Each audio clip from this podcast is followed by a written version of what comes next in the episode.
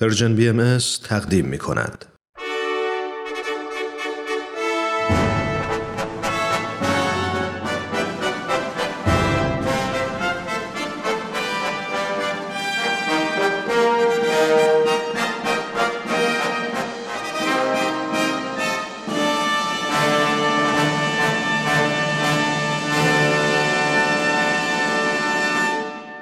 پیک یزدان دین در مسیر تاریخ.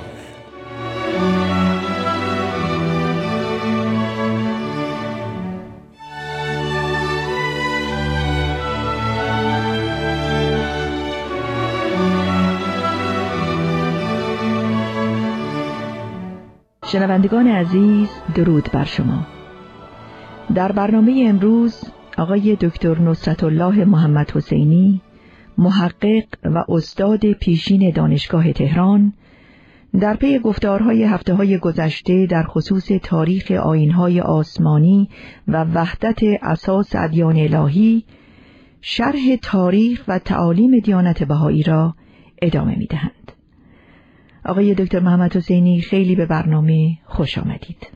سپاسگزارم سرکار خانم گیتی اجتماعی شنوندگان عزیز و پرمهر و با وفای رادیو پیام دوست پس از درود فراوان هفته پیش بدانجا رسیدیم که حضرت بهاءالله از سفر کردستان عراق مراجعت به بغداد فرمودند و در پاسخ پستش های دو تن از عارفان برجسته مقیم کردستان دو رساله هفوادی و چهاروادی از قلم مبارکشان نازل گشت. بله. حتما به خاطر دارید که اشارتی کوتاه به محتوای کتاب حفادی گردید. بله. حفادی همانطور که معروض گشت از قلم حضرت بهاءالله در بغداد و در پاسخ پرسش های شیخ محی الدین قاضی خانقین نازل گردیده است. پرسش های شیخ محیدین مربوط به معانی برخی از ابیات قصیده عز ورقائیه. اثر قلم حضرت بهاءالله بوده است. متاسفانه فرصت ما محدود است و مجال معرفی این قصیده به تفصیل نیست. این است که تنها اشارتی بدان خواهد شد خصوصا که بحث اصلی ما بیان حوادث تاریخی و شرح تعالیم کلی حضرت بهاءالله هست بله کاملا درسته آقای دکتر. با این حال اگر ممکن هست توضیحات بیشتری درباره محتوای قصیده عز ورقایی بیان بفرمایید برای شنوندگان عزیزمون. قصیده عز ورقاییه در کردستان از قلم حضرت بهاءالله به خواهش تنی چند از عارفان آن سامان خصوصا شیخ اسماعیل رهبر جماعت خالدیه در سلیمانیه که بی نهایت تحت تأثیر جذبه و کمالات روحانی حضرت الله قرار گرفته بودند نازل گردیده است بله.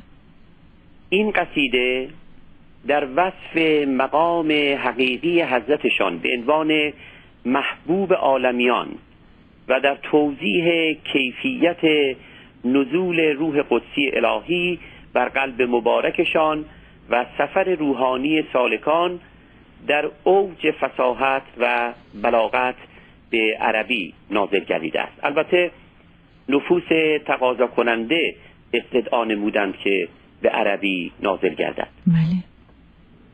در این قصیده به صدها نکته عرفانی و به عظمت ظهورشان به جذبه انوار مطر الهی در این عصر نورانی به اشتعال مجدد نار الهی در تور معنوی و نیز به مصائب حضرتشان مصائب سیاهچال تهران اشاره می‌فرمایند. بله. در این قصیده در ابیات متعدده امتناع ذات الوهیت تصریح شده و لذا لزوم تمسک به عرفان مظهر الهی بیان گشته است.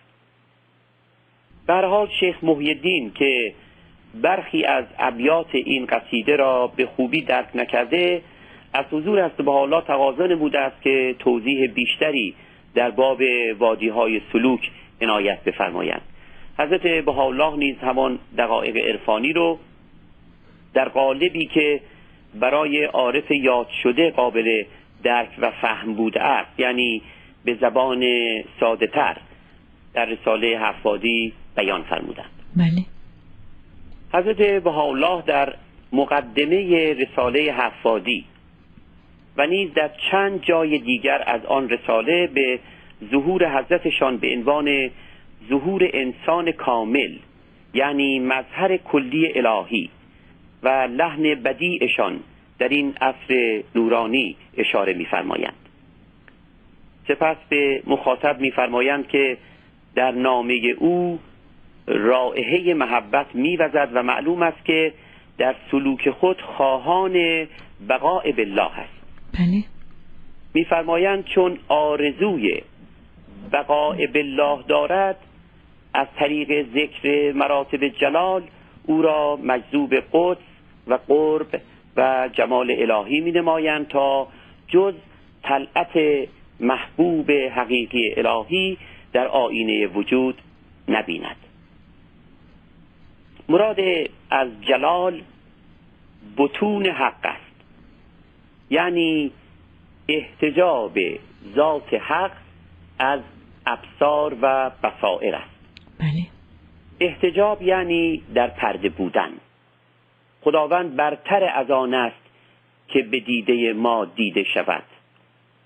نه ابصار یعنی چشمان ظاهر ما او را می‌بیند و نه بسائر یعنی بصیرت های ما چشمان جان ما او را مشاهده می نماید مراد از لقاء الهی که در کتاب های آسمانی مذکور گشته است لقاء مظهر الهی یعنی رسول الهی است. به فرموده حضرت بهاءالله و از عبدالبها مبین کلمات آن حضرت وجود الوهیت منقطع وجدانی است. یعنی احدی را به شناخت و رؤیت ذات او راهی نیست. خداوند خالق کیهان است و پهنه کیهان بیلیون ها بیلیون عظیمتر از آن است که در تصور ما آید. پهنه بخش کوچکی از کیهان که با ابزارهای بشری توان مشاهده نمود و یا گمان نمود بیلیون ها سال نوری است آدمی قدرت مشاهده کیهان مادی ندارد. چگونه خالق غیر مادی کیهان را مشاهده و ملاقات نماید؟ این است مراتب جلال که میفرمایند در حفادی در خصوص مراتب جلال الوهیت میفرمایند که نشناخت او را احدی و به کنه او راه نیافت نفسی.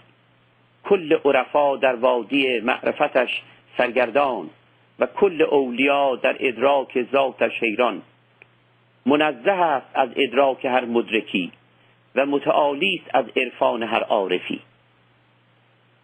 بعد میفرمایند عدم صرف کجا تواند در میدان قدم اسب دواند و سایه فانی کجا به خورشید باقی رسد؟ به شیخ محیدین و هر عارف صالح دیگری میفرمایند که راهی به مراتب جلال ندارد زیرا وجود حق منقطع وجدانی است. میفرمایند چون راه به مقام جلال مسدود است حق در کمال عشق در هر دور جمال خیش آشکار می‌سازد. البته هستی در مفهوم عام نمایی از جمال حق است. انسان نمایی از جمال حق است. ولیکن انسان کامل است که نمایی کامل از جمال حق است. مشاهده و ملاقات این انسان کامل است. که لقاء الهی محسوب گشته است. میفرمایند اشارات مربوط به ساحت قدس و قرب و جمال را توضیح میفرمایند تا شیخ محی مقام بقاء بالله را درک نماید. بله. معلوم است که محتوای رساله حفادی به تصریح حضرت بهاءالله در آغاز رساله و در پایان آن بیان سفر روحانی شخص سالک است. به استناد بیان حضرت بهاءالله در مقدمه رساله حفادی اشارات مربوط به مراتب جلال سبب جذب سالک به ساحت قدس قرب جمال و وسال می شود بله. به عبارت گویاتر چون راه وصول به مراتب جلال مسدود است سالک از طریق توسل به جمال به وسال می رسد بله. مراد از جمال مظهر کلی الهی رسول الهی در هر دور است. از طریق عرفان مظهر الهی است که ما به عرفان الهی فائز می شویم و اگر عرفان مظهر الهی حاصل نشود عرفان الهی هرگز تحقق نیابد. اما قدس و قرب و جمال یا وسال جمال الهی کیفیات مادی نیست که قابل توصیف باشد. این مراتب مراتب روحانی است که جوهرش یکی است و اسیر رنگ نمی شود. ولیکن حضرت بهاءالله از طریق اصطلاحات قابل فهم شیخ محی الدین و از جمله اصطلاح شناسی عطار ترمینولوژی عطار حقایق روحانیه را به او القا می فرمایند حقایقی که نه عطار به حقیقت بدانها اشاره کرده است و نه در آثار دیگر عارفان جهان آمده است. بله. حضرت بهاءالله برای وصول به قایت این سفر روحانی که وصول به حقیقت یا بقاء در حق و حقیقت است گذر از هفت وادی را ضروری شناختند. در هفته آینده این وادی ها را به استناد بیانات هست. به الله خصوصا در رساله هفت وادی در حد توان خیش مورد مطالعه قرار می دهیم اما پیش از مطالعه این وادی ها ذکر سه نکته که در رساله هفوادی تصریح گردیده لازم است. نکته نخست این است که حضرت الله میفرمایند سالک باید در جمیع این اسفار به قدر شعری از شریعت که فی الحقیقه سر طریقت و ثمره شجره حقیقت است انحراف نورزد و در همه مراتب به زیل اطاعت اوامر متشبس باشد و به حبل اعراض از مناهی متمسک تا از کأس شریعت مرزوق شود و بر اسرار حقیقت واقف گردد. در این بیان مبارک میفرمایند که سالک نباید به قدر سر مویی از اجراع احکام الهی انحراف یابد و باید گرد مناهی نگردد.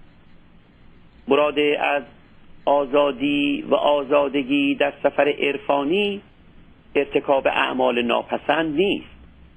برای مثال مصرف مواد مسکر و مخدر نیست. انحراف از افت و پاکدامنی نیست بل تمسک به همه اصول عالیه اخلاقیه و احکام شریعت الهی است. آزادی و رهایی از بندهایی است که موجب حزن و زیان آدمیان است. نکته دوم این است که سفر روحانی برای طی هفت وادی زمان نمی شناسد ای بسا که عارف نیک نهادی به آنی وادی ها و بلادی طی نماید و به پایان سفر نزدیک گردد که آن وسال جمال الهی است بله. عرفان انسان کامل یعنی مظهر الهی است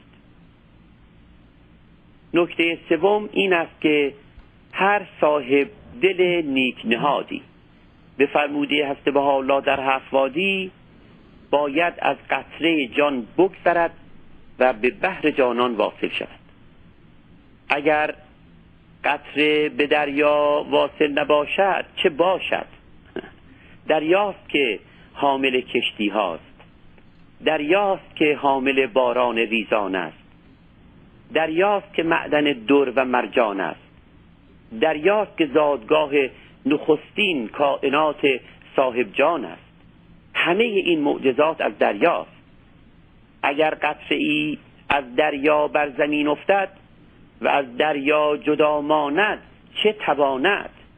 حامل کشتی ها شود حامل باران ریزان شود معدن در و مرجان گردد زادگاه کائنات صاحب جان شود چه باشد؟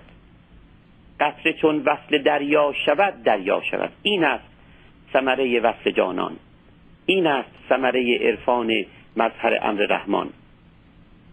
این است که هر عارف پاک نهادی هر چند در جهان خاک گرفتار باشد در اندیشه وصول به لقاء الهی لقاء مظهر الهی در جهان پاک است و از فرجام عشقهای ناپاک بیمناک.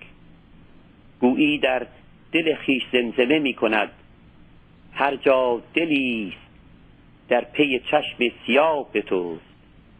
عالم تمام زیر نگین نگاه توست. یا رب چه آفتی تو که مجنون به روز وصل رویش به سوی لیلی و چشمش به راه توست. آقای دکتر محمد حسینی ممنونیم از توضیحات مختصری که درباره این بخش از تاریخ دیانت بهایی دادید. یعنی دوران تبعید حضرت بهاءالله به بغداد که در جریان آن آثاری چون هفت وادی از قلم ایشان نازل شد. تا هفته آینده و ادامه بحث هفت وادی شنوندگان عزیز را به خدای بزرگ می سپاریم ممنونیم آقای دکتر محمد حسینی. بنده از سرکار و شنوندگان عزیز و پرمهر و با وفای رادیو پیام دوست سپاس گذارم خواهش می‌کنم.